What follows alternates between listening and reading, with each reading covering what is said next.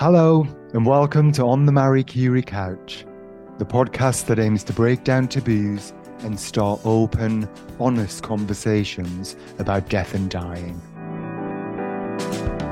I'm Jason Davidson. I'm a social worker by profession, and I've worked in palliative care, hospice care, and bereavement support services for more than a decade. Each episode, we'll be speaking to a well known guest find out about how they feel about their own mortality and how their personal experience of bereavement has shaped the way they live their life. Today, I'm on the Marie Curie couch with Kyo Maclear, an award winning writer and editor. Her books have been published in more than 25 countries and translated into 18 languages. Kyo's work to date includes essays, novels, and children's books, as well as a graphic novel. She also lectures in creative writing. Kyo holds a doctorate in environmental humanities. She was born in London and moved as a child to Toronto, Canada, where she still lives.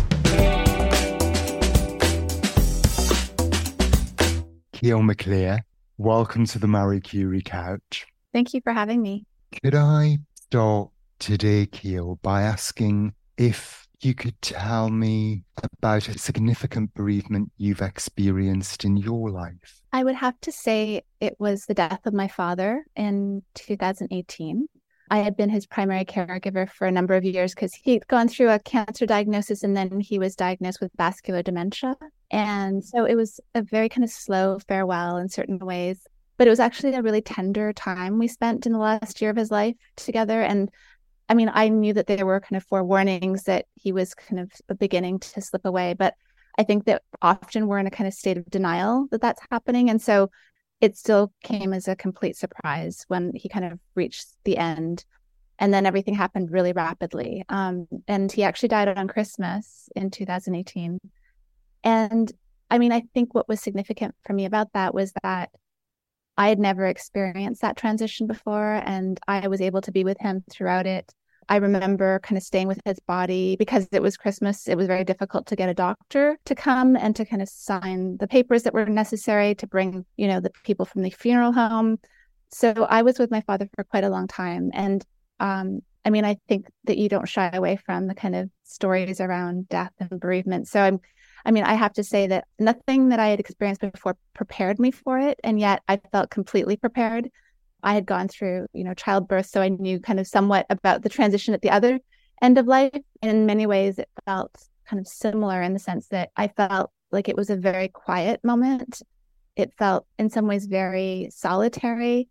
Um, and yet I felt kind of that it was an infinite moment. And I, I'm not a religious person, but I really felt that, I mean, in those moments after he kind of was pronounced dead, um, that I felt his presence still in the room. And um, and I felt it kind of slowly recede, but it wasn't a kind of sudden vanishing. It felt like very kind of gradual. And honestly, I think it was the most sacred moment I've ever experienced. And I experienced that. And then honestly, I thought that I could talk about death kind of fairly candidly afterwards. And then I stepped out of that room into the kind of normalcy of everyday life. And I found it almost impossible to talk about that moment and to talk about death. And I realized partly because I didn't grow up with a religious faith and I didn't have any kind of fixtures in my life to kind of process death. Like there was no ritual of grieving, there was no Kaddish, there was no Shiva. I didn't know where to go. And so what happened was I ended up going to a greenhouse in downtown Toronto for a series of Mondays um, because that was the day I had free. And I would leave all my responsibilities behind, my teaching and my caregiving. I have two children. And I would go to this greenhouse and I'd sit in this kind of oasis of green for a few hours and sometimes I draw. And I realized that what I needed to do was kind of hide away with my grief. And even though it was a beautiful place, I felt almost ashamed that I was still grieving, even like, even though it had only been a few weeks, um, I still felt that I was supposed to get on with things. There was a kind of weird pressure to kind of resume everyday life and I had to get back to my routines. And, and I think that part of that was that I had this kind of hangover of shame for several weeks. And I decided that I would hide away and I would process my pain and my grief. And I wouldn't let anyone see me until I was through that. And then I'd kind of reappear, which is such a crazy thing to do. Like, it's not what I would advise. And I'm sure as a social worker, you wouldn't advise anybody to do this, but it was feeling that I needed to do this alone and that once I was through it, that I could reemerge. And I mean, the lunacy of it was that I was actually in a public glass house doing the solo private grieving. So it was completely absurd. But I really felt that I needed to do that. And I kind of began to question why it is that we feel like we need to experience these things alone, why it's so difficult to have these conversations.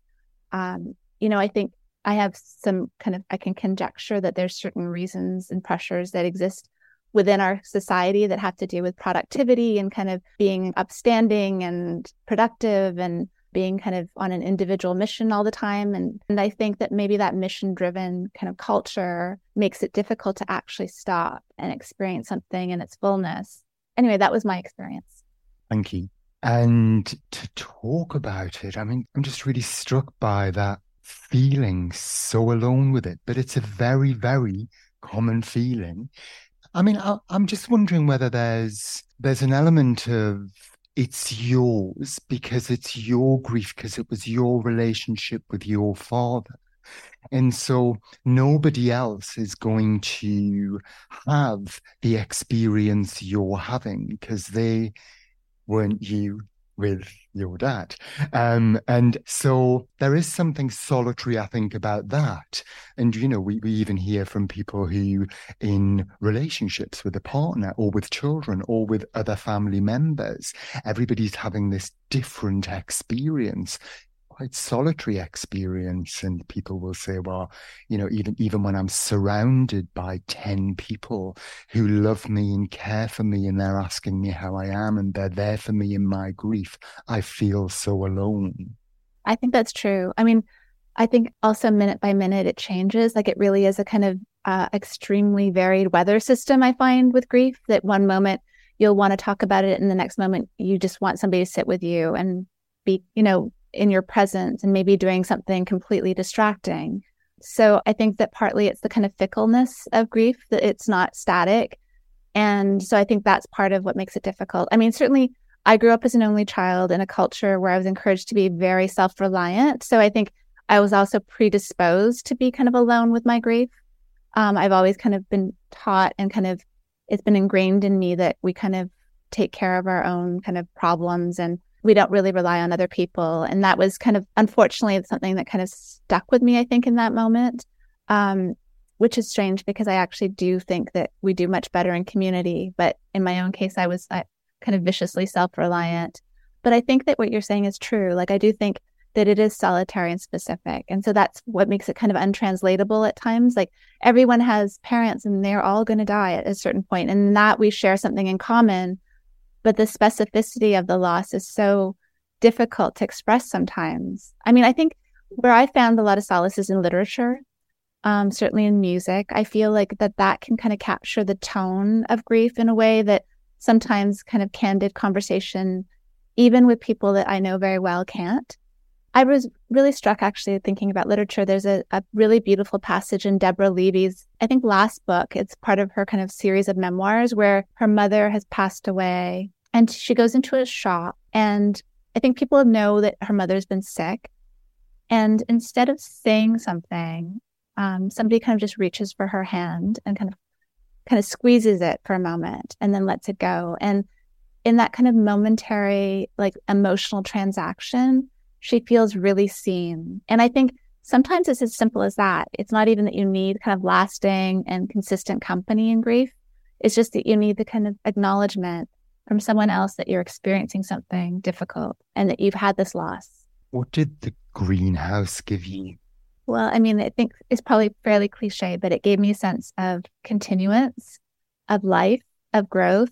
I mean, a greenhouse is a very robust green place. You know, there's like, I mean, there were airplane wing size leaves, and there were, you know, actually, what the room that I loved sitting in was the cactus room. It was like a desert. Um, and I think partly what I liked and what I learned about cacti is that they often have these kind of scars on them and they'll grow around their scars. And the scars kind of are the markings of the passage of weather and time and the fact that they're still able to grow despite these scars. And often create these like really elaborate ways of kind of growing around their scars felt really kind of beautiful to me.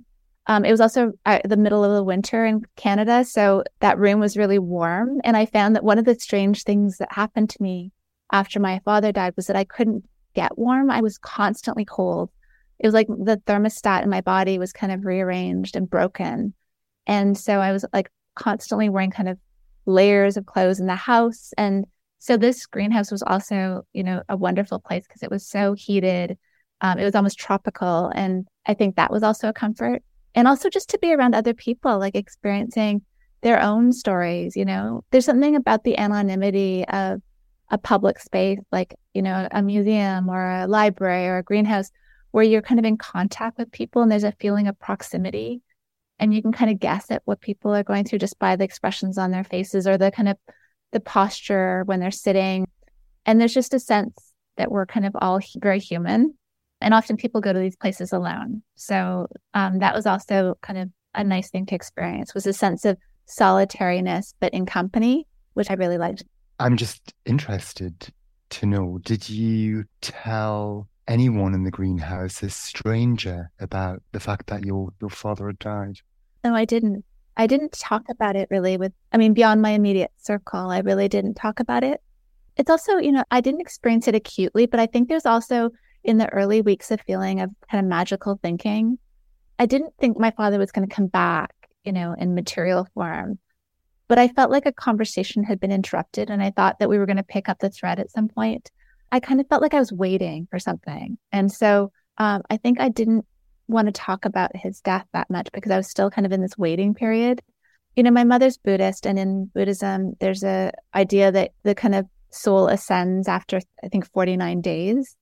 Um, and that during that time, it's a kind of bardo time where they're kind of the spirits are still around. And I think that I had that feeling like for, for those first kind of few weeks that my father's spirit was still around. I was going to ask that actually. I was just kind of, I, I was um, wondering if you'd had a, a sense of him in the greenhouse and how that manifested itself, but maybe, I don't know, did it? It's funny because I'm I'm not generally a superstitious person, but there were a few odd things that happened after he died. And I know this will sound so crazy and hokey, but my father, in the kind of last few months of his life, you know, the thing that really pleased him, and my father was a kind of towering intellect. He was a war reporter, foreign correspondent, extremely articulate, eloquent um, writer. And part of his vascular dementia was that he developed aphasia, which meant that he couldn't really speak very well or couldn't form thoughts into words. And so we would spend a lot of time watching nature documentaries, cat videos, because my father loved cats, and also music videos. And the band that he really loved was ABBA. Like he loved ABBA. So we would watch ABBA videos and listen to ABBA. And after he died, there were a series of days where I would walk into the like convenience store or the grocery store or like a mall and ABBA would be playing wherever I was after he died. And it was just like these little moments of synchrony, which just kind of felt kind of funny and playful. I also started seeing certain sequence of numbers over and over again. And, you know, these are just, I think, narrative things that happen. Like maybe our mind plays tricks on us, but I kind of just took them. I mean, it, the, the number I kept on seeing was 444. And apparently, like in, if you're kind of into astrology or that sequence of numbers means that kind of angels are watching over you. I mean, we choose to believe what we believe, but I just, I thought that was, I just chose to think of that as my father saying, Hey, how are you? Um, and those little moments were really sweet. And it kind of gave a sense of levity to the situation because it's like hard to get like really wound up. And when you hear an ABBA song, so, you know, if you hear Dancing Queen in a grocery store, you're probably in, in a good space. They sound like really nice moments. Two things you mentioned, and I think for people listening, one thing was you touched on that um, some of the potential physical symptoms of grief, so that actually, it, you know, uh, just to note, it, it doesn't just affect us psychologically and emotionally or mood, but actually we can have physical symptoms as well from grief. Um, and what I wanted to ask was just going back to when your father was diagnosed and you knew that it was a cancer, you said, as well as, of course, dementia, which I think it sounds like came later. Um, Were there any conversations at that time with him and from him about the future and death and dying? No. Okay. I want to just go back to what you were saying about the physical manifestations for a second, because I do think there are somatic kind of experiences that we have when we have intense emotions, and grief certainly is an intense emotion. And one of the best things that anyone told me after my father died, and I had a lot of people give me advice, was a friend who told me to get body work done. She said, like something like shiatsu or gentle massage, and maybe tell the practitioner that you've experienced a recent loss and that this is a really powerful way of kind of releasing some of the grief because some of it gets held in the body. And I have to say, it was so profound and it was so beautiful. And a lot of the things that kind of had me kind of stuck and very rigid in my body for weeks after kind of were released. And I mean, I think that one does this with a sense of caution, knowing that you might end up crying on the massage table. But I think that that kind of body work can bypass a lot of things that we might find difficult to speak about. You know, that there's things that we hold in our bodies that are maybe difficult to narrativize or to explain or to express in words. Um, but they're still kind of really material and very important and they can affect us really deeply. So, but what you were asking about my father and the conversation around death, my father never really talked about death and his own dying. Um, there was a lot of taboo within my own family around death. I mean, it was so almost ridiculous. Like, I remember growing up and, you know, I'd have an uncle who would pass away in Japan. My mother's Japanese. And I would be told months later that he had died. And only because I was about to leave and visit Japan and stay in the house of my uncle and my aunt. So I was I would be told at that point that I wasn't to mention, you know, Jingo san who had died like six months prior. So there was just a sense that it was always cloaked. It was never discussed openly. Um, you know, I have friends whose family members will talk about their cemetery plots, you know, and talk about the songs they want played at their service. And my parents, not in a million years, would have broached that with me. And so there was always this kind of sense of taboo. And even toward the end, I really don't think my father, I mean, partly maybe because of the dementia, could discuss it or could face it um, with any sense of kind of openness. And in that, like, I don't think I could have offered him solace if, you know, because he wouldn't have had wanted to have that conversation. So I will say that one thing that happened toward the end was that he became very, I don't know if this is a kind of common thing, but he became very tidy in the last day and hours of his life. I remember he was constantly pleating and kind of folding and pleating the bed sheet on top of him. And he kept on arranging things by his bedside. And my father had always been a very fastidious, tidy man, but I really felt like this was a different order of tidiness.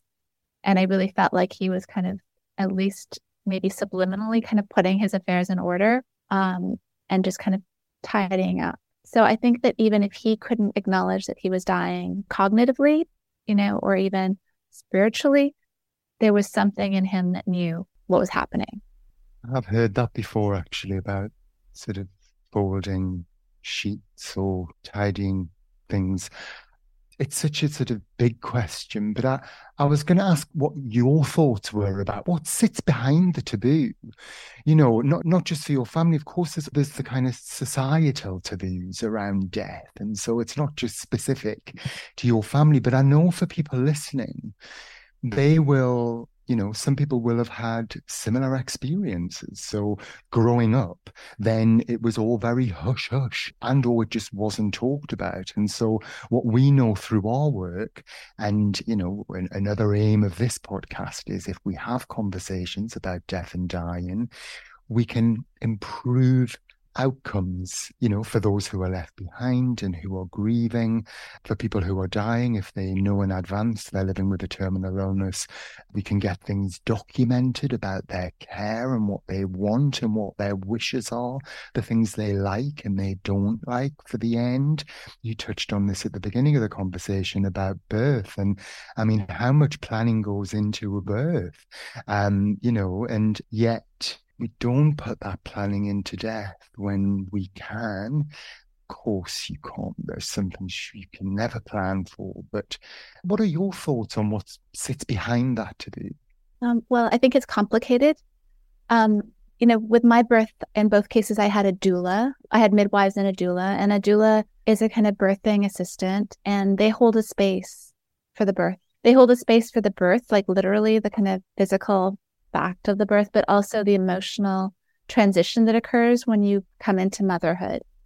And it's that holding a space um, that's really valuable. And I think, you know, there are death doulas who do this work as well. And I think that there's a kind of really beautiful facet to having that container and space be held for you by somebody else. Because frankly, I think it's counterculture. Uh, I think that under kind of the way our society is currently organized, certainly under capitalism, with this kind of pressure to be productive, that we're not allowed to fully step into our grief and lament, that there's a kind of time limit to how long we can take. Um, there's a kind of sense that we have to, um, you know, grieving beyond a certain point is pathological. And we know that from Freud, you know, and there are obviously unhealthy forms of grieving. But I think that there's a kind of pressure to kind of resume everyday life. I think maybe this is more speculation, but I think we're a society that's extremely addicted to our distractions.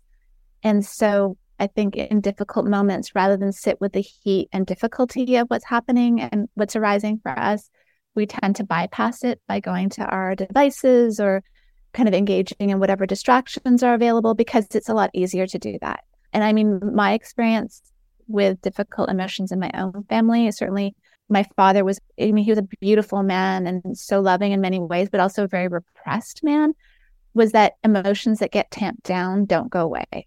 You know, he had grief in his early childhood that I saw arise again late in life when all the kind of fortifications of his personality fell away, when, you know, all his professionalism, his career kind of fell away and, and he was experiencing dementia and a lot of that armor that had kind of held his personhood together kind of fell away, a lot of that old and ancient grief came up, like the death of his mother that he hadn't processed, abandonments in childhood, and it all came to the fore. And so I honestly think that we think we're doing ourselves a favor when we're distracting ourselves or bypassing the difficulty.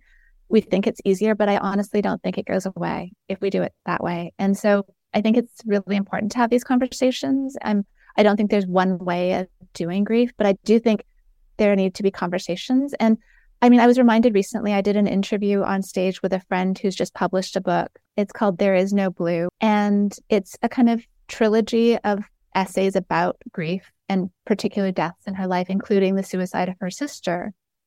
And it's a really beautiful, but also difficult book. And in one essay, she writes about making a death mask for her mother. Her mother's just died, and she has an artist friend come over and they create a death mask and I have to say, when I read that essay, I was completely stunned. I mean, I felt a bit shocked by it because I'd never heard of this being done in our contemporary age. I mean, I knew of like, I'd seen Chopin's Death Mask in Majorca, you know, but that was like done in like 1850s or 18 whatever. And I knew that as a kind of ancient ritual that had been abandoned. And I think what really struck me in this essay was how close she got to touching death, like literally touching death. And to me, that was that's kind of taboo is the idea that we touch death that closely. And she said to me, well, first of all, I think it made me question what we consider normal because obviously in 1850, it was normal to create death masks. People did this. And so I think we sometimes mistake normal for what's natural and what's healthy. And I'm not sure that it's healthy and natural not to touch death. I'm not sure it's healthy and natural to make a death mask. I'm not sure. But the point is, is that our traditions and our proximity and our relationship to death changes and it's culturally determined. And I felt like when she wrote this essay and she did this, I was kind of shocked. And I said to her, like, I don't know where you got the nerve to do this. And, you know, it seems kind of beautiful and the way you describe it is so um, wonderful. But like, how did you have the courage to do that? And she said that she got the courage from a poet named Sharon Olds, who you may know of. She was a very famous American poet who wrote a beautiful uh, kind of suite of poems about her father's death. And in one of the poems, she describes being so close to her father's dead body that she can smell the kind of alcohol emanating from his pores. And her father was an alcoholic, but she gets that close. And she said it was in that description, in that moment of her being that close to death, that my friend felt permission to do the same. And so, in that way, literature kind of broke the taboo for her about like how close one is allowed to get to death. And I mean, I, I can't say that I would ever want to create a death mask. I find it kind of a bit chilling. Um, but for her, that was really important and healing process. And she really needed to do that and to have that tangible, palpable connection to her mother. So I don't know where I was going with this thought, but I mean, I do think it's interesting to question where our rituals come from and where our norms come from and, you know, and maybe to ask whether they can change. Because I think there are some things that work right now for people and there's the things that don't work. Um, and so I think that this podcast is wonderful because it's kind of opening up a conversation that's kind of, you know, probably traveling the spectrum in terms of the way people approach these questions. But certainly I've rarely had these conversations. On Sunday, the 3rd of March, let's come together for Marie Curie's fourth annual Day of Reflection. It's a special moment to remember everyone who died during the pandemic. We're encouraging everyone across the UK to take a moment to reflect and to share the name of a loved one they're remembering on the day. So let's acknowledge our grief, take time to reflect and remember, and support one another. To find out how you can get involved, visit dayofreflection.org.uk.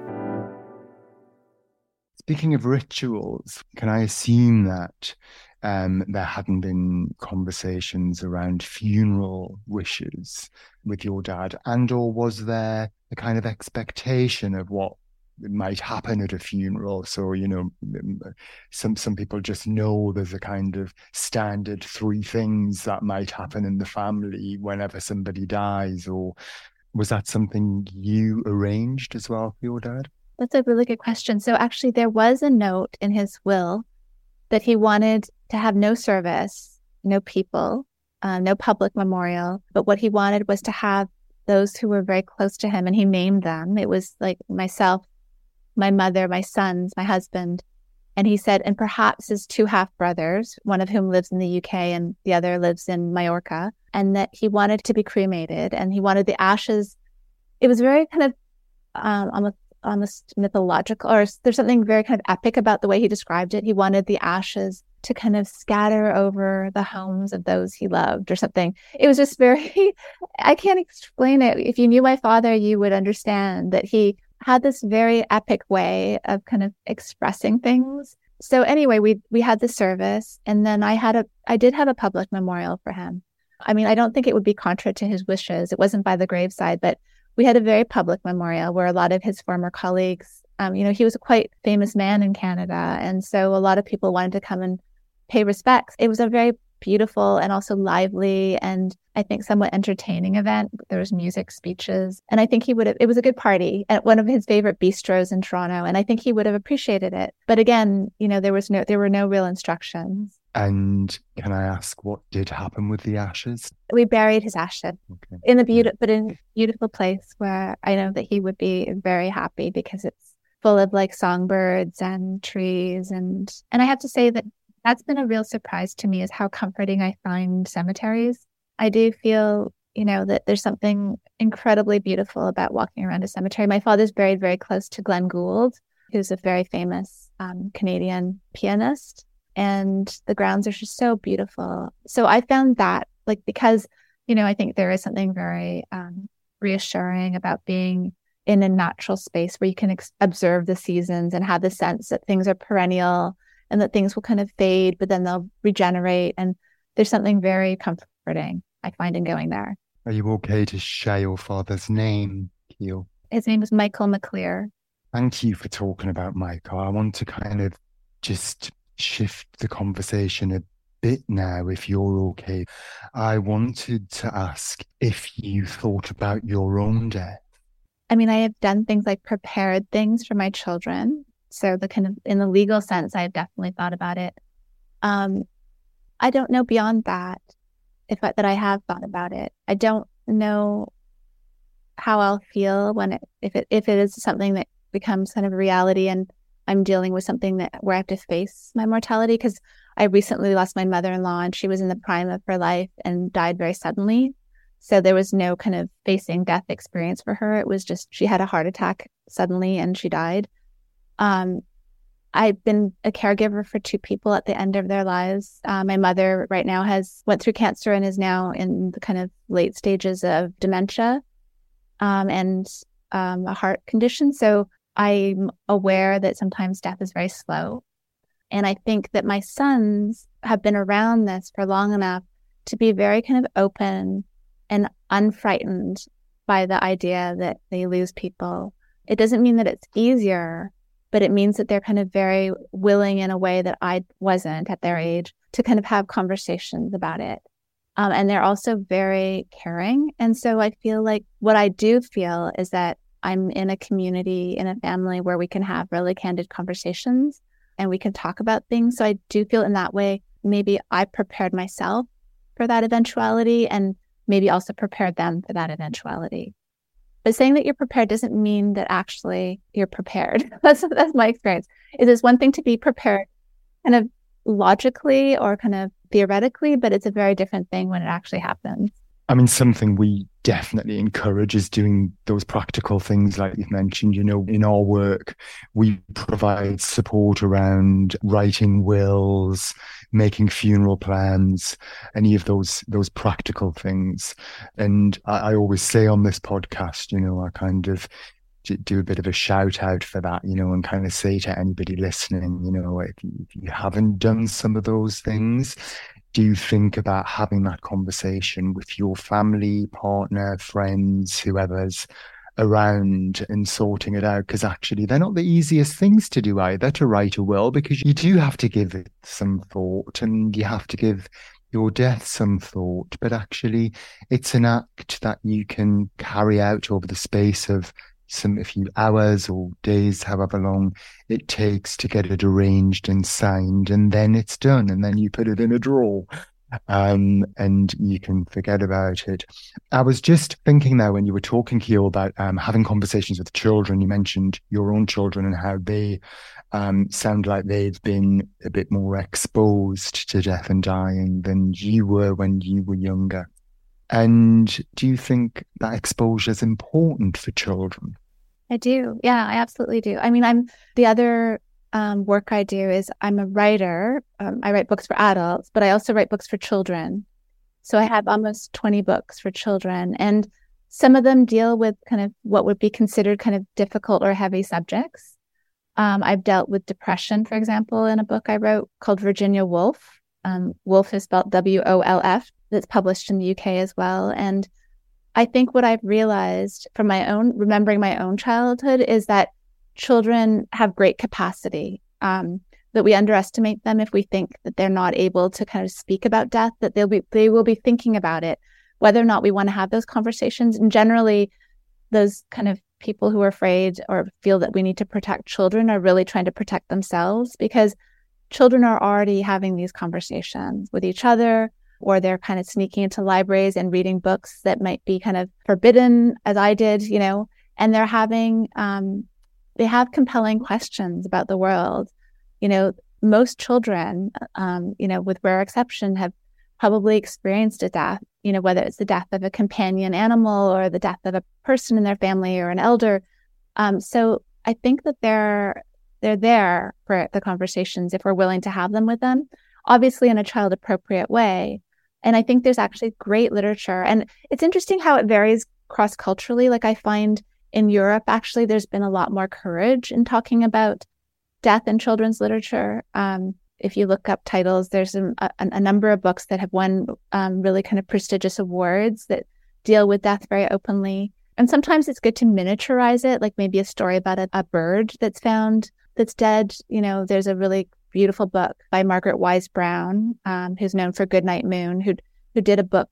I think it's called The Dead Bird, um, which is really beautiful because it talks about this kind of encounter with death these children have, but also their kind of the ritual they create in order to mark this death and the burial that they have and the kind of ceremony they create. And I think it's that ability to actually have some agency that gives children a sense of being able to cope and have power in that conversation, you know, allowing them to be part of the creating a ceremony, for example. Um, you know, another friend of mine in Toronto um, did a book called The Funeral, which is also kind of a beautiful children's book. So it's like a, it's spelled like funeral, but it's kind of about a funeral from a child's perspective. And like, you know, when you're a child, like, you know, that rolling hill by the funeral home is just like another extension of a playground. So you know, you might go in and you might mourn your uncle for a moment, but you also get distracted and you see that there's this kind of expanse of green grass and you want to roll down a hill. And so I think it's the ability to kind of hold life and death kind of intention without kind of resolving it and saying, well, life goes on, you know, in a pat way, which feels pretty insincere, I think, to most children, even. But to say that, you know, we have joy and we also have sorrow and these things exist and we can handle it and we can handle it particularly when we're together handling it. Um, i think that's been the kind of primary lesson i've learned from being a mother and also from my children because they're equally supportive. Like i found such comfort in their presence you know and in their barging in. Like when i'm feeling grief stricken or sad about something when they barge in with their demand for popcorn or like to see a movie like there's ways of kind of widening your bandwidth, you know, like to be reminded that life goes on, you know, and that there are, that everything will be interrupted, um, that there'll be positive interruptions and there'll be um, painful interruptions in life that will be constantly interrupted. I love that. And I think exposing children to death and dying and and I think the you know the, the sort of seeing a dead animal a bird or a spider or uh, um, you know and actually not just sort of um, screaming and running away but actually taking the opportunity to have a conversation because i think as you just described it's not just helping them develop a basic understanding of death which they will go on to build on but actually it's helping develop an understanding of life. Yeah absolutely. um, um Okay, I've got two questions I just wanted to ask before we finish. One was legacy and whether that was something that was important to you, and, you know, as in how you'd like to be remembered. Yeah, that's a really interesting question. I think the most beautiful expression of legacy that I've seen was after my mother in law died. Um, and she died during COVID. So we couldn't really have a proper ceremony. Um, we had a virtual ceremony with about 300 people online. But afterwards, we decided to donate all her books to a library in a kind of lower income community center in Toronto. Um, and she was a real activist. Um, she was really involved in social justice issues and really cared. You know, she lived in a housing co op and really cared about people who were struggling financially. And so this library houses all her books now. And what we did was we stamped her name kind of on the title page about all the books.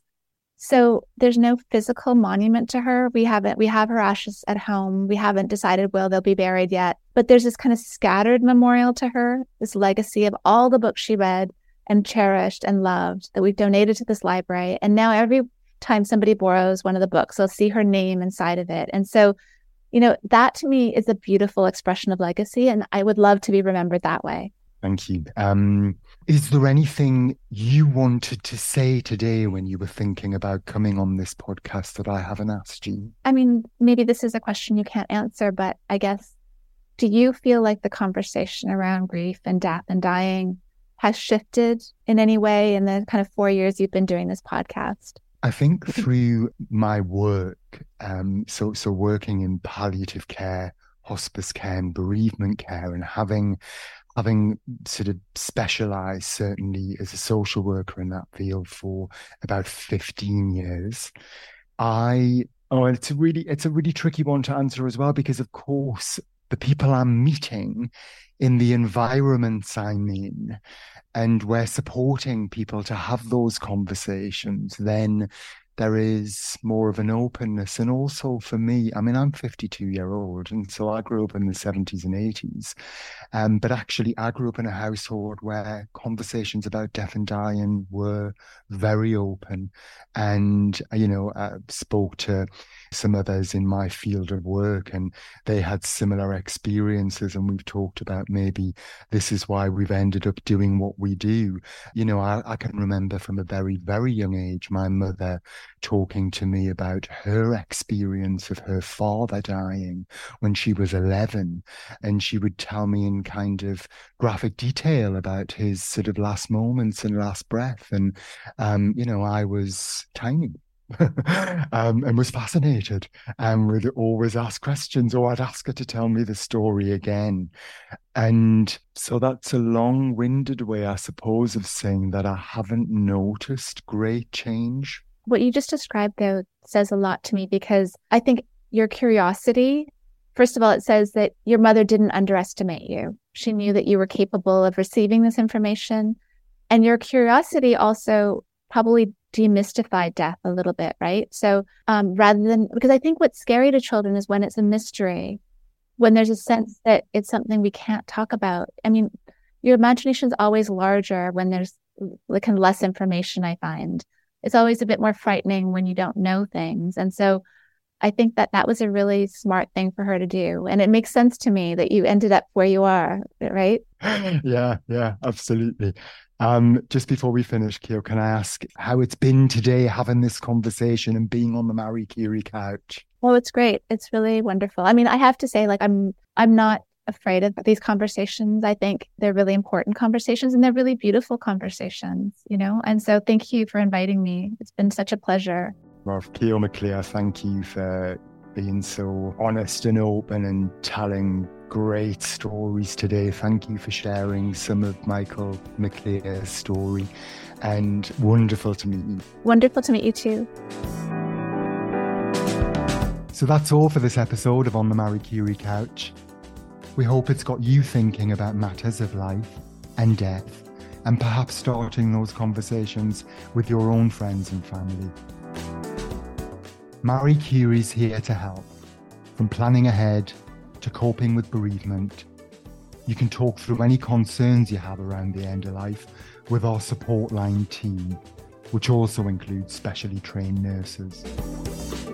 Call us on 0800 090 2309 or search Marie Curie online. This podcast is produced and edited by Marie Curie with support from Ultimate Content. The music featured is Time Lapse by PanOceanic. If you've enjoyed this podcast, please do like and subscribe. Thanks for listening, and until next time, goodbye.